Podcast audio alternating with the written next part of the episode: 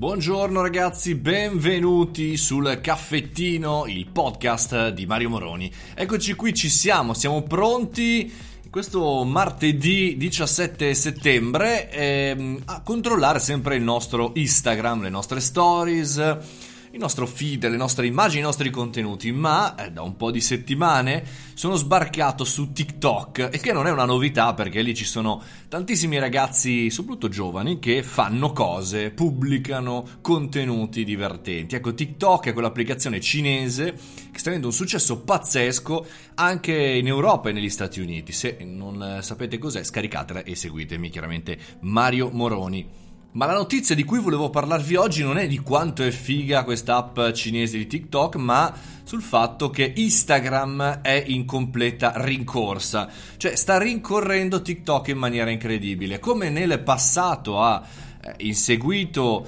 ehm, il social network eh, Snapchat, eh, bellissima applicazione anche quella eh, diciamo copiando, mettiamo così, prendendo spunto dalle stories eh, di eh, Snapchat, perché prima Instagram non le aveva, ora sembrerebbe eh, stia prendendo, diciamo così, confidenza con quello che è il mondo di TikTok. Perché? Perché la ormai famosissima Jane Manchung Wong, che è un'esperta di reverse engineering, cioè prendo l'applicazione in test e vado indietro con un sistema particolare a scoprire che cosa c'è dentro nel codice, ha scoperto appunto nel codice c'è la funzionalità eh, molto simile, una funzionalità molto simile a quella di eh, TikTok, ovvero c'è proprio un, una sorta di ring, di, di, diciamo, di cerchiettino che ti permette di andare a vedere alcune funzionalità, alcune funzionalità esclusive che sono veramente identiche a quelle di TikTok, cioè il fatto di vedere magari cantare eh, come lip come era Musically, oggi TikTok, di creare delle clips con eh, dei contenuti simpatici, con dei giochi, insomma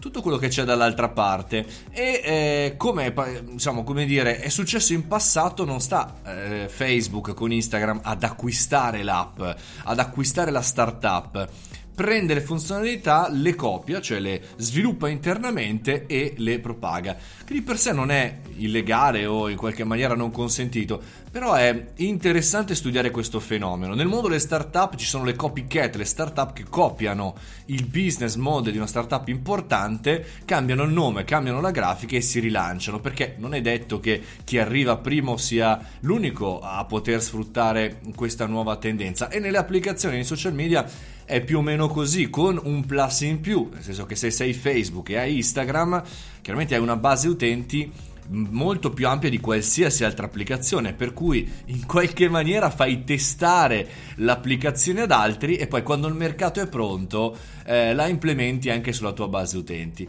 Una cosa interessante perché, eh, come dire, quasi sempre noi siamo ipnotizzati dall'arrivare prima, ipnotizzati dall'NDA, dal patto di riservatezza, questa notizia è nuova, questa applicazione è nuova e poi fondamentalmente se andiamo a vedere tutti i business importanti, quelli che hanno successo, sono delle rivisitazioni, sono dei, delle novità più o meno nuove fondamentalmente riadattate. Fatemi sapere cosa ne pensate e al caffettino parlate di questo, di come insomma volete reinventare le cose che già conoscete. Fatemi sapere cosa ne pensate su www.mariomoroni.it o scrivendomi in direct su Instagram o dove diavolo volete. Io sono qui, ragazzi, buona giornata e buona settimana ancora. Un abbraccio, fate i bravi, mangiate le verdure, fate tutto quello che dovete fare. Ciao, ciao.